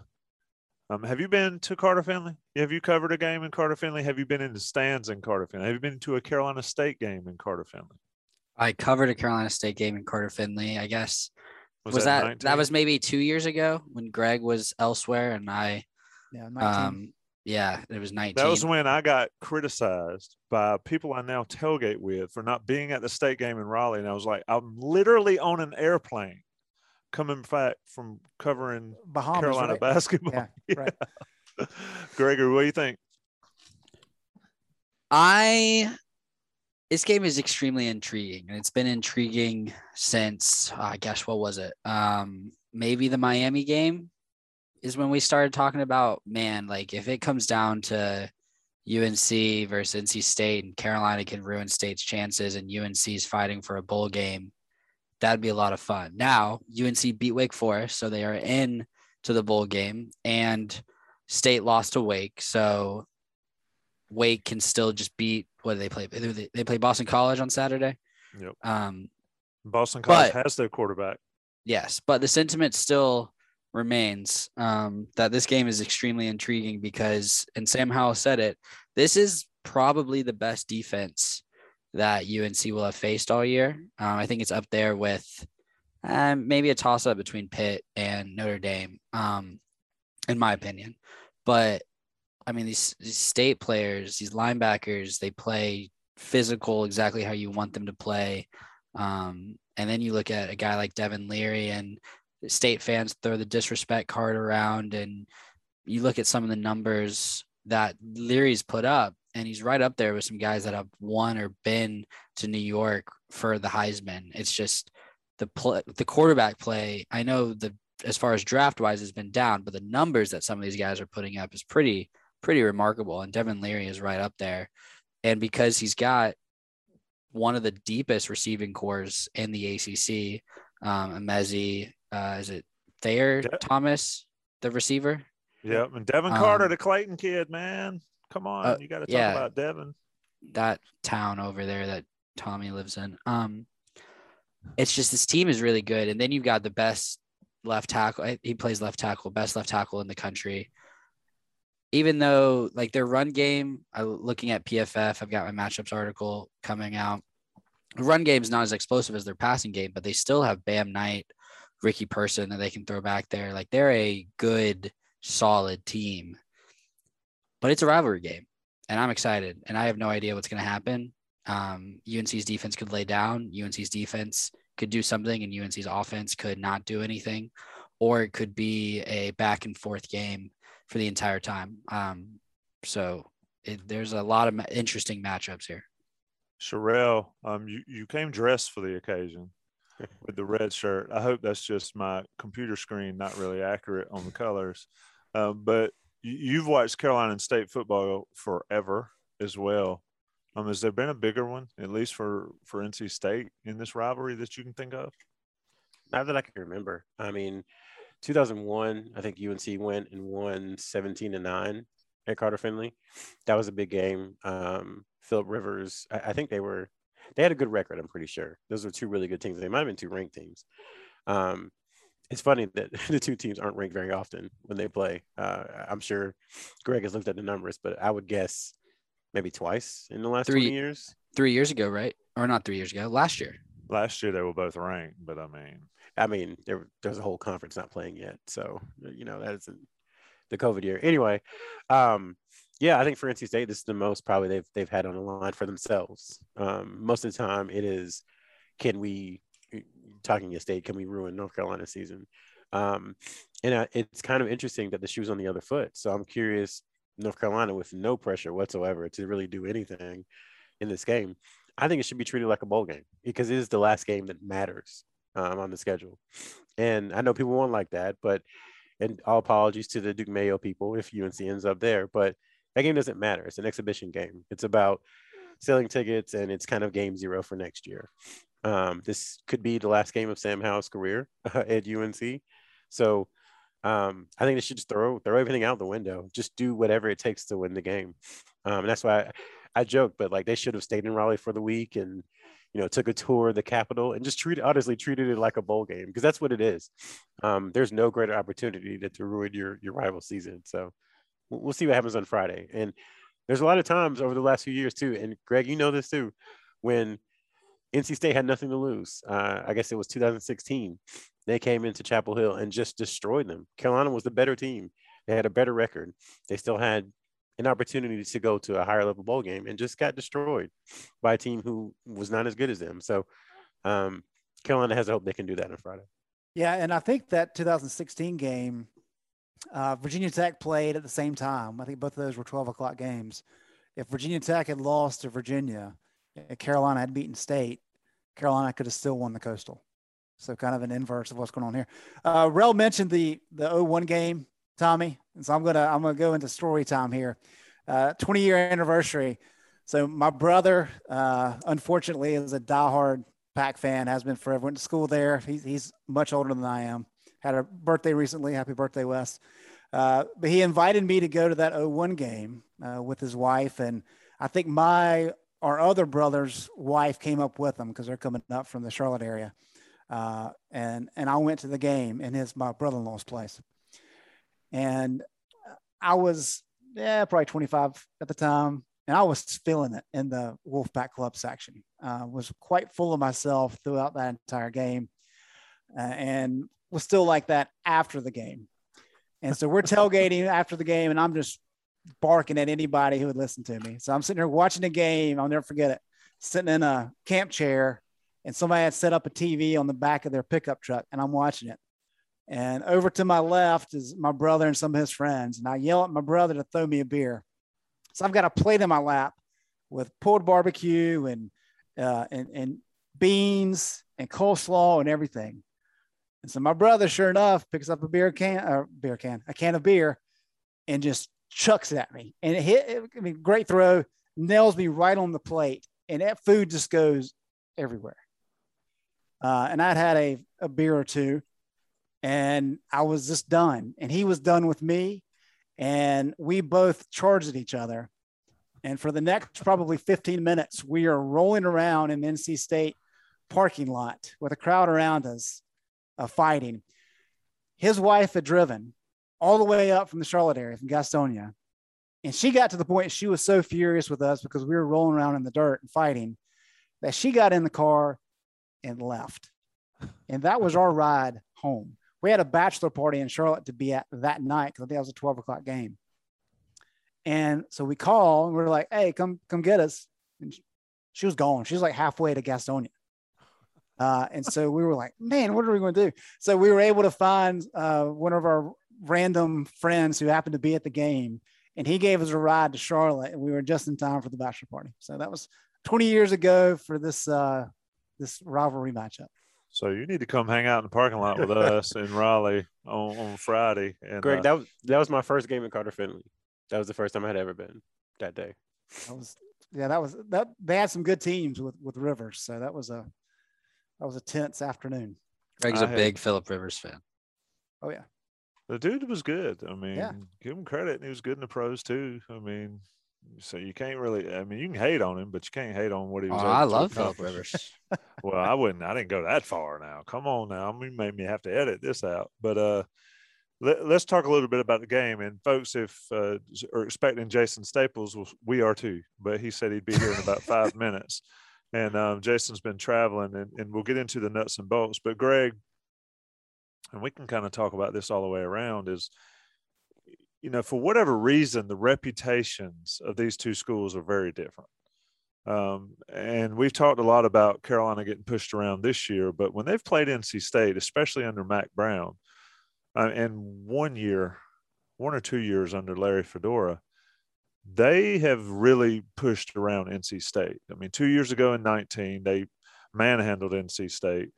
And then last year in, in Kenan, you know, an empty Kenan, they were able to sort of do the same thing. Why are the reputations so divergent for these two teams, Greg? It's a good question, Tommy. And I, I think it was interesting this week that Dave Doeren has really stressed the fact that last year, for example, Devin Leary was out for this game and Bailey Hockman was the starting quarterback. Uh, and apparently something similar happened the year before. So he's his comment was, I'm, I'm glad to finally have our starting quarterback to play against North Carolina after not having it last couple of years. Um, so that kind of speaks to, to some of the the attitude uh, conversation that's going around. But it really is the, the rushing component of this of, of football in general is key. But Buck Sanders has really kind of beaten home the, the fact that if you look at this particular particular matchup, um, whoever wins the rushing battle wins the game, and that goes to the physicality aspect of it. Um, and so North Carolina, the last two years, has had a much better rushing attack. You know, we talk about Javonte Williams and, Michael Carter, uh, and so they've been able to dominate up front. And you, when when State had a lot of success with Russell Wilson and Philip Rivers, you yeah, those guys were good, but they were able to establish that identity up front. And I think that's really kind of the key component is who can win at the line of scrimmage, because there's just so many physical plays in this type of game that if, if you can establish a dominance in the trenches, you give yourself a, a good advantage. And some of these games have been lopsided. I mean, a lot of those Butch Davis games, surprisingly, were lopsided in NC State's favor. A lot of 41 10 games. last two years have been that way for North Carolina. And of course, you look at the last couple years in Mack 1.0, there's a lot of blowouts there as well in favor of North Carolina. So I really think that's kind of the component that, everybody should be looking at is who is able to be most physical up front. Sherrell, I know you got to drop out. Appreciate you um, sticking with us uh, and and doing it on a uh, with a little sickness. I'll give you credit for joining us. But let me get before you go. I want to get your breakdown on what will happen Friday night in Raleigh, over there in Carter Finley Stadium. Oh, I have zero expectations from a UNC standpoint, to be honest. I mean, yeah, you you'd like to see them play well um, and, and have a chance for Sam Howell to win the game in the fourth quarter, but between what we've seen defensively from them, um, from the Wofford game, um, and then the first half of the Pittsburgh game, um, and then most of the Wake Forest game, and all of the Notre Dame game, and all of the Miami game. Um, it's hard to imagine them being able to keep state from scoring, you know, 30, 35, 37 points. And even with the starters that state's missing on defense, I just don't know if North Carolina can score enough to uh, keep pace because the defense is so porous. Now, I know NC State doesn't run a lot, but again, as Greg said, and he points out every year, and his Bucks are written in the column, they know that this game is about running the football. So I would expect him to have a, a better effort in that regard. So, I mean, your your hope is that Carolina can keep it within three to seven entering the fourth quarter, and then go out and make some magic happen. But I, I just I don't see it at this point. Um, so maybe they'll come out and, and surprise us. But um, it would be a surprise if they were able to win. Hopefully they do, but it'd be a surprise. All right, my man Sherrell McMillan is going to drop out, and uh, Jason Staples says he's trying to get in. He's got Wi-Fi problems. Sherrell, appreciate it. Yep. Thanks, Sherrell. Yep. Get well. Happy Thanksgiving. All right, Greg. While we're waiting for uh, Jason and, and Gregory too, let, let's talk about um, the absence of Conley for North Carolina. I was just How- about to bring that up. Is that as big a deal as I think it is for this team, Greg? I- well, go ahead, Gregory. Yeah, sorry. I think it really dictates how NC State attacks Carolina because as Sherrell just said, NC State has doesn't really run it as much as UNC does, and UNC has almost hundred more rushes than State does, and a lot of that is Sam Howell, right? But um, and it's also just them trusting Devin Leary and their receivers and just playing off their strengths. If JQ was in, I think you might see them continue that with throwing it in the air. Um, because I mean, obviously he can play everywhere, but he's a better run defender than he is a pass defender, in my opinion.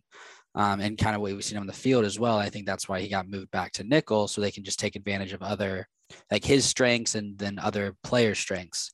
So with what Greg said earlier, I think this really does become more of a trenches battle, which favors NC State. But I mean, if you look at the numbers, State's outside of maybe quarterback play, and even then, I mean, Devin Leary's had a fantastic season.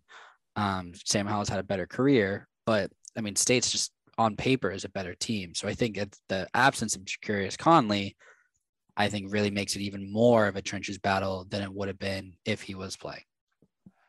Greg, Yeah, the, when- the, the, with the physicality aspect of Conley, I think is was huge here because Carolina, if you're not physical for with NC State, you're not going to beat them. Sure. Uh, I absolutely agree with you. And compounding the issue is the fact that the Don Chapman was your guy that could play every position in the secondary. And he was your starting nickel to start the year. Um, so you, you don't have him, and now you don't have Conley, and you're already down Hollins uh, at one cornerback position. So you're just incredibly thin. And fortunately for North Carolina, Gio Biggers has played really well. We, we know Cam Kelly has really stepped up at, at safety, which is going to allow them to move Trey Morrison back to nickel, which is where he's played a lot uh, throughout his career. So they at least have some experience there. But you, I mean, just look at Trey next to Conley, completely different. I mean, Conley's basically a, a linebacker that can run really fast, Right. and Morrison's really a cornerback that you know, he's not afraid to put his head in there. Uh, but but certainly that I think that's a component of it. You also lose the ability to to sub in and out, and so uh, in addition to the the running component, I think you'll see you know Porter Rooks and, and Thayer Thomas and even Ricky Person. I, mean, I think Person's got like what 27 catches on the year. They're not afraid to throw to the running backs. Uh, so you'll be able to see those guys in, in action more probably over the middle, just trying to exploit some of those some of that thin depth that the North Carolina has, especially at Nickelback. Yeah, I mean, and and you know, this is a game. Mack Brown's talked about it, but this is a game that um, Jonathan Kim could be an MVP. Keep the ball out of Bam Knight's hands on kickoff returns. He's got one in each of the last two weeks. He should have had two, I guess, against Wake Forest. And so you've got that aspect of it. And Bam's a good running back. And and I'm surprised watching NC State with those two backs. I'm surprised State hasn't run it a ton more I agree with you. um, a- and and I guess they just trust Leary. But I, I think And Greg, we mentioned the 2016 game. If if my memory serves, and I could be wrong because I mix up these, State just ran it all day in 16. I think it was 16 where they just said they're going to mash Carolina, and um, it, it, would not surprise me to see them do that on Friday night. Um, but Carolina's going to have to step up and match it. Who is Carolina's defensive stalwart in this game? Then, Greg, without Conley out there um, to sort of lead that charge? I mean, is it Myles Murphy? Is it Kaimon Rucker? Is it going to be Gemmel? Uh, who has to really step up? I think Cam Kelly could have a huge game. I think if if Kelly has an interception, um, then Carolina wins. Who is it going to be for Carolina on the defensive side? Because Jay Bateman has taken a ton of heat. And if State puts up 40, 45, 50 points in Raleigh on Friday night, I can't even begin to imagine um, the firestorm that's going to come towards that coaching staff in the Kenan Football Center. Well, NC yeah, State ran it 53 times in 2016, by the way. so you were right, Tommy. yards. Yeah. For two I just remember they said we're going to run it. If you don't stop us, well, you're not going to. If you can't stop us, we're going to keep running. That's the one time that a team, because Pittsburgh used to be able to run it well on Fedora's teams, and then they just quit running it. Even James Conner didn't run it enough. And that's why Larry Fedora had success because Narduzzi would do stupid stuff. Where Doeren was coaching for his job that day. Baylor. And he just put, well, Baylor was a different animal. Baylor had their eighth string quarterback out there. But Doeren will go to that well over and over. But anyway, Greg, who's got to step up for Carolina's defense? Well, Jay Bateman kind of tipped his hand a little bit, which I mean, I think everybody understands this. North Carolina is not good enough defensively to shut down everything. They're just not. That that defense is a fringe top 100 defense. Um, and I really think that in, in talking with people around the program, they feel like they did a really good job against Virginia in terms of controlling the game the way they wanted to. And I know uh, Brennan Armstrong said all kinds of passing records, but North Carolina made Virginia one dimensional in that game. And that's for a defense like this that struggles, you have to be able to do that. And, Bateman said on Monday that you, there's a lot of different things that NC State does well, but if you can if you can take away the run, that at least gives you a fighting chance. And so, because of that, Tommy, I really, I mean, in North Carolina last year, if you look at the the results of that game, um, you know, State rushed 19 times for 34 yards, and they made NC State one dimensional. And that was and even with Bailey Hockman and what's his name, Ryan Finley out there. Right. were not good. Right. Exactly. And I think the same thing applies. So uh, I think it's got to be the guys up front.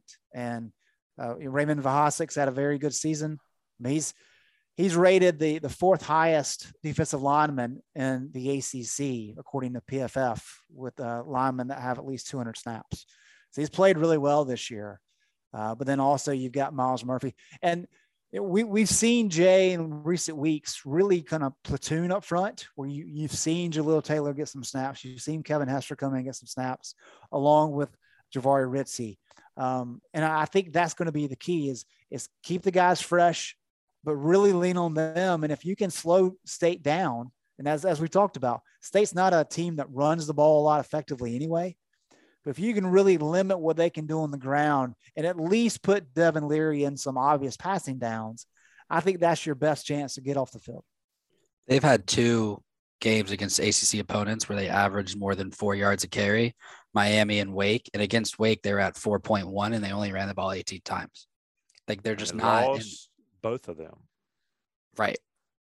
That's so their best running attacks, they lost both those games. So I think it's just it's very intriguing and very interesting to see, especially. I mean, how do you deal? Um, just how do you deal with Ekwonu, right? Do you oh, like normally Jay Bateman moves Tomon Fox both sides. Do you just leave him on the right tackle side the whole game? How do you just and let other guys deal with him? How do you scheme up against that? Jason Staples has joined us. Uh, let's see what he has to say. Jason, I don't know what kind of connection you got, but we'll try it out. Uh, Carolina's defense, w- what do they need to do to win this game Friday night against NC State? A team that has not run it, but appears to have a pretty good running attack, but a quarterback that's been great, wideouts that have been solid. Um, what's Bateman's angle here? Hey guys, big gulps, huh? All right. Well, um, sorry about that. Uh, had some Wi-Fi issues when I actually arrived here. So, uh, as we uh, as we get going uh, on my end of things, uh, yeah, I think defensively the, the biggest thing is as as uh, as was already being said, as Greg said, you really want them to be one dimensional. So you have to you have to win up front to win this game. You have to limit them in the running game because that's where they've been able to get limited. Teams that have beaten them have been able to limit their running game, uh, you know, reasonably well, and have kept them from being uh, from being two dimensional. But uh, the other the other big thing is, I think, really where they've hurt teams the most when they've won is with their big receivers winning downfield and you really have to keep from uh, letting uh, letting those guys on the out on the outside uh, beat you, and that's where I think you know, especially with Duck in the line in the lineup, you feel pretty pretty good about those matchups against Emezie in particular. I mean, he's a guy he's been around forever. but you know, you're looking at six three plus, you know, big receiver that generally has a, a matchup advantage over over cornerbacks just size wise and uses that size really well. He's not going to have a big size advantage against Carolina's corners. Uh, and the same thing on the other side. So you, you look at this, uh, Emezie and Devin Carter, you know, those are guys that they're going to be, they're going to be going hard at. Uh, and I think one of the one of the keys to the game here is Carolina is going to have to win those matchups with Carolina's corners one on one. They got to be able to cover those outside guys.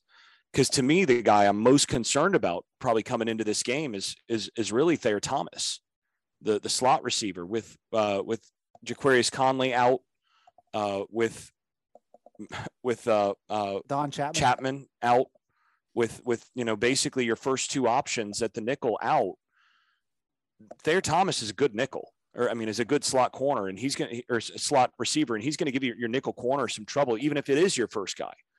So they're going to have to find ways to to cover on the inside against uh, Thayer Thomas and also Porter Rooks, who's who's got some good speed uh, on the inside. Those slot guys are guys that I'm really concerned about if I'm Jay Bateman, and I'm trying to find ways to make sure that I don't put myself in situations where those guys have significant matchup advantages and can make big plays.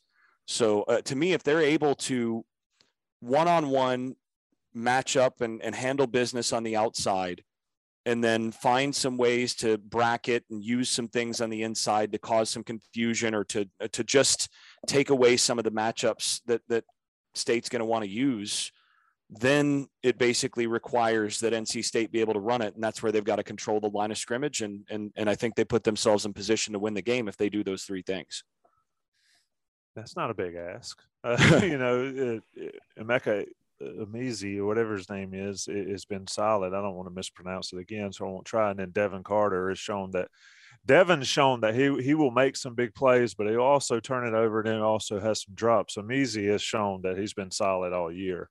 And uh, but you're right, Thayer Thomas. What's interesting to me is Carolina's defense goes against Josh Downs every day in practice, so you, they ought to be able to have some familiarity with with a with a slot that can make plays. Greg.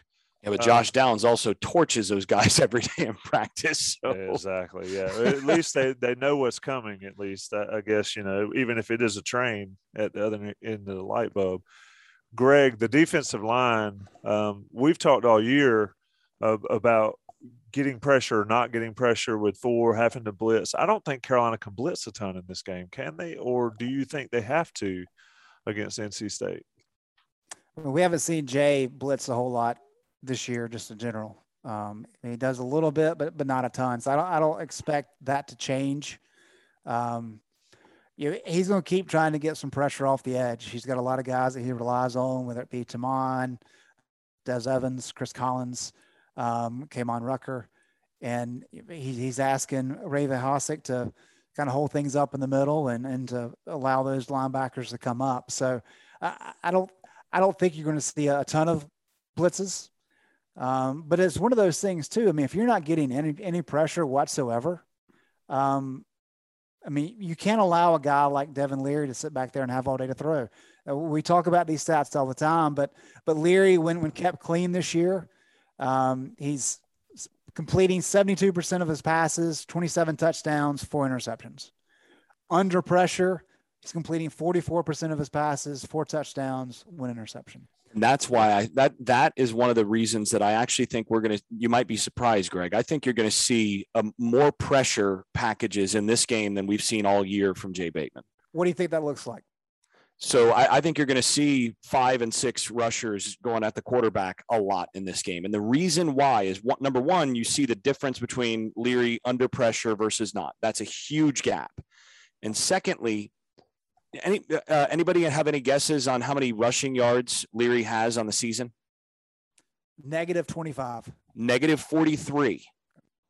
So right in that same, I mean, he's not he's not running for anything. So it, it, that's one of those things where it, one of the dangers if you're if you're playing against dual threat guys, if you blitz, you better get him. right? You, you're not sure where he's going to be, and if you blitz and you miss him, that's a lot of green grass for a guy that can run. So a lot of a lot of times when you're playing against dual threat guys, you're you're more hesitant to to bring pressure because you've got to keep those guys in position to to make the tackle and avoid big plays. With a guy like Leary, Leary, you know where he's going to be. He he's he's not quite a statue, but he's awfully close to it. And if you know that, now you can you can blitz from four or five different spots you can even be unsound sometimes and when he breaks the pocket okay he might get five six yards instead of 30 and to me the the the benefit of getting pressure on him that we've seen all season just based on and you can look at it in in, in games if you look at his passer rating by game it's really uh, it's really pretty dramatically different in um in in in different games. I mean, let's look let's look at his game log here. So he's gone 158 against South Florida, 115 against uh, at Mississippi State, loss. 188 against Furman, okay, whatever. 148 against Clemson, that's a good one.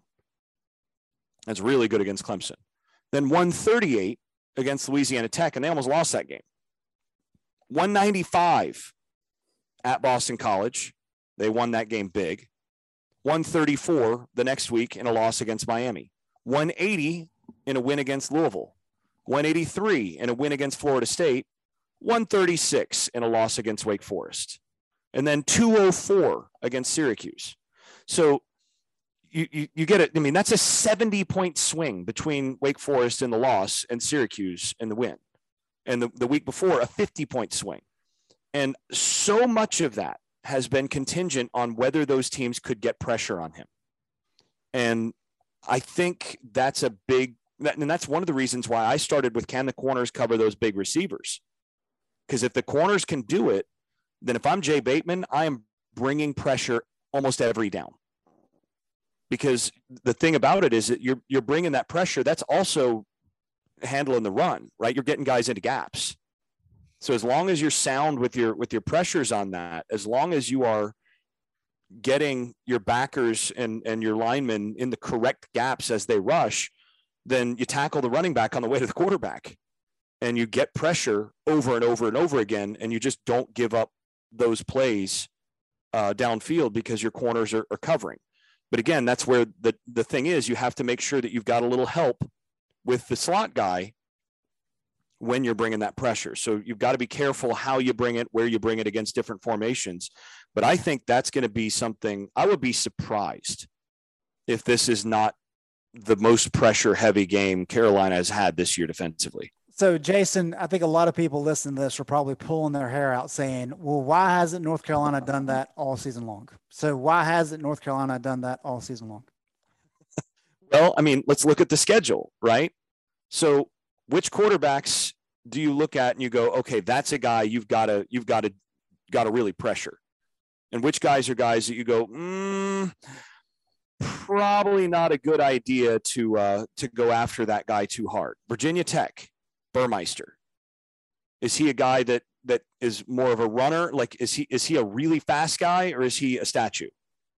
Yeah, you want him to pass the ball. You want him to throw the ball. So you don't necessarily want to get into a track meet with that guy, right? So you're going to sit back a little bit against him, and they only gave up 17 points against them. So okay, Virginia, Armstrong's definitely a dual threat guy, right? Right.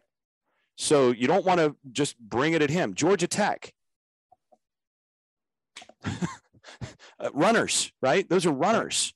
You're, you're, you're playing against an option team. Duke, ah, you play a statue. Guess what they did? They brought pressure, right? Then Florida State with Jordan Travis, which again, you know, the, the difference, both the both these two teams, that's a common opponent. NC State beat Florida State. Uh, Florida State beat North Carolina, but they played a very different Florida State. NC State played Florida State with McKenzie Milton at quarterback, totally different situation. And frankly, if it, it, it was one of those things where uh, Florida State people were saying after that game, man, with how that how things looked, with basically what what NC State looked like on that same field, Florida State might have won that game against NC State with by you know 14 points with Travis. Totally different situation. They just couldn't they couldn't threaten them defensively with Milton. So that's a common opponent thing. But if you're playing against Jordan Travis, Florida State, yeah, you want that guy to throw it. you don't want him beating beating you with his legs. All right, Miami. Well, little tricky, but you know that's a guy you want to go after more, and they did a little bit, but they but you know he he did some things with his legs as well. He moves okay, but they did go after him some. But that's that's one where you could say maybe maybe you go after him more. Notre Dame with Jack Coan, they did come after him, right? So Wake Forest, dual threat. Pittsburgh, they did come after him. Right. And you know they got they got home against Kenny Pickett. I mean, they made Pickett uncomfortable. So I mean, I think you're going to see very close to defensively the same basic defensive plan that you saw against Pitt. The same the same way that they defended Pitt and tried to get after Kenny Pickett, especially in the second half. That's what you'll see against NC State, and I think you'll see even a couple more pressure packages in this one. And that, be... those were adjustments that were made. They weren't coming after Pickett when it was 28 to 3. They just well, they did they, they did they did some in the first half, but they but they adjusted a little bit of what they did personnel wise to get to get more advantageous matchups. So that was the big adjustment. It wasn't so much what they called; it's that they they got adjustments to get this guy on this guy, and you know, oh, they're going to be in this personnel, and we're not matching up as well with this look. So we're going to shift our personnel a little bit, and those guys ended up beating their beat, winning their matchups. So that gets to kind of your question of okay, well, you know, they got a pretty good offensive tackle. What do you do there? Do you rotate? You know, they'll find the best matchup and they'll they'll stick with that. All but right, the, but a... they're gonna they're gonna come after him. I, I will be I will be surprised if Jay does not if Bateman does not go after after uh, NC State hard in terms of in terms of bringing blitz packages a lot in this game you better watch Person out of the backfield if they're going to do that. Penix and uh, Thayer Thomas, like you mentioned. So that'll be an interesting chess match there. And Jason, your mic's kind of hot a little bit, but um, I can adjust it on the audio Fixed. version. They, uh, so let's switch over to Carolina's side of the ball. Uh, I mean, I guess if Sam Howell's playing, things are much different. And so, Greg, Carolina's approach offensively, whoever the quarterback may be, is it the same as it's been against NC State the last couple years? State's pretty much they've got better players and more experienced players on defense, but I think their defensive set's going to be pretty similar to what we've seen um, in the past two years, right? Yeah, and I really think this is a game where you Phil Longo has talked a lot, especially the second half of the season, about really trying to utilize those those quick hitters for Sam. Uh, I think the fact that that he's banged up and everybody knows that he's banged up. Um, you know, NC State's going to going to hit him as many times legally as they possibly can, and maybe a couple times illegally. And so, the quicker you get the ball out of Sam's hands, especially early in the game, uh, you can you can keep your quarterback upright. And I think that's the key component, provided that Sam is able to to go. Uh, I mean, there, if he's not able to play, it's one of the better long cons of that I've seen. Right? I mean, it's he didn't practice at all last week. Didn't play. Didn't even dress out against Wofford. Uh, but yet they say that he's he's ready to go. So we'll we'll have to see exactly how he is. Um, but I do think that's that's got to be the approach. And then you lean on your run game some, try to have some success there. And then if if you if you're able to kind of establish what you're wanting to do offensively, then you can set up some of those max protects that we've seen in recent weeks and take some shots down the field. I just don't think you want to put Sam in a situation where where he's going to be getting potentially getting sacked a lot because that puts him in some danger. And you don't want to have one of those young quarterbacks come in and try to win this game for you. And Jason, talking about getting hit, I mean, Howell's run the ball a ton this year, and it's been a gigantic part of Carolina's offense. You put him out there running, and I mean, it's going to be open season on number seven, right? Yeah, my, my concern actually is that that that when you're dealing with uh, with Howell ba- that banged up, as much as they've depended on his legs this season, if he's not really ready to to run and take some of those hits, you wonder. I mean, if they need if they need somebody who can move and who can take those hits, is it is it actually is is he actually then a liability? Is the concern, and that's what you just don't know until you know how healthy he is and how ready he is to take some of those those hits. So, but he's going to take some shots. Uh, this is where you've got to have your offensive line coming in with pride and saying, we're just not going to let this guy do his thing. We're, we're, we're not going to let this defensive, this defensive lineman get to our quarterback and we're going to play, we're going to play at a higher level than we have so far this year. And, and so far this year, we haven't seen a whole lot of that, but, but, you know, it is a rivalry game and it is a situation where you got your quarterback hurt back there. So, you know, maybe that, that gets turned up, but I do have a, my big concern is really that they play a lot of zero technique from the from the nose tackle, and you know that uh, that's uh, Corey Durden, the transfer from Florida State, uh, on the nose, and he's a good athlete and he's he's a powerful guy, and that's been a problem. That's been an issue for uh, Carolina all season as their their centers have been banged up and they're not you know super strong, you know, able to anchor guys to begin with. So to me, a big part of the success that Carolina has in this game is going to be about whether or not they can handle the the the nose tackle and not get pushed into the backfield or or you know turnstiled at that spot all game. And that's something I'm going to be watching the first first drive or two. First thing I'm going to do is I'm going to be watching okay, what's happening at the center spot? How deep in the backfield is this guy on each snap? is he able to get any movement? Are they are they helping with the guard? Are they, what are they doing to to help there uh, to make sure that their guy can handle things? That's that's what I'd be I'd be I'm I'm going to be looking at the most. Jason, you mentioned the offensive line. Obviously, State's front seven is very talented. Um, so is it obviously pride's important, but do you pull more? Do you pull more guard, right guard to the left side? Do you do that? how how like if you if obviously you want them to be physical and play better than they have been but as far as just from an on paper standpoint state's front seven is better than unc's offensive line so then do you scheme for that or do you just say look last game of the season put every put the first 11 behind you and just go play better than the man across from you which is how do you go about that well, I mean, I think it'd be hard to pull much more than Carolina does. I mean, they run a lot of gap stuff up front. And so, you know, they're to, they're to pull. I don't know that that gives them a whole lot of advantage. It just means you got to execute and you got to run, you got to run your stuff well. Um, one thing that they can really do to, to help themselves is that state secondary has been, has given up big plays. So, you know, the biggest thing that they can do is early on, if they can get Josh Downs or Antoine Green in particular, if those two guys can find some space, and and get down the field, that can really change things in this game. Uh, you know, the more they're able to to get some space early in the passing game, the more that they're gonna they're gonna have some space to do some of those things in the uh, in the running game. And so I, I'm I'm curious to see what they'll scheme up on that front because I think you can scheme up some things against this secondary. Uh, you know, they've they've lost a couple guys, they're banged up. I think you can score points with the matchups that you've got out wide and in the slot. So to me, you've got to do that, and you've got to make sure that Howell just gets rid of it if it's not there. You know, you're you're you're going to take some shots, uh, and you're hoping that your quarterback doesn't take shots. You know, you want him to him to be the one taking shots downfield rather than uh, them taking shots on him. Yep. So let's uh wow, it's ten o'clock Eastern time. We've been going since shortly after eight. What a, what a show! I mean, I'm just might set the disappointed I missed the basketball stuff. I mean, that's Uh, the, I know I know it. there had to have been that had You to have missed been a epic. fiery Gregory Barnes.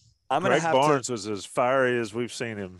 I'm gonna It have was like to Brady go back Manek and out listen to this one. I'm telling you because I, I knew this one would be an epic basketball show, and I'm just disappointed to miss it because I, I I'm starting to really.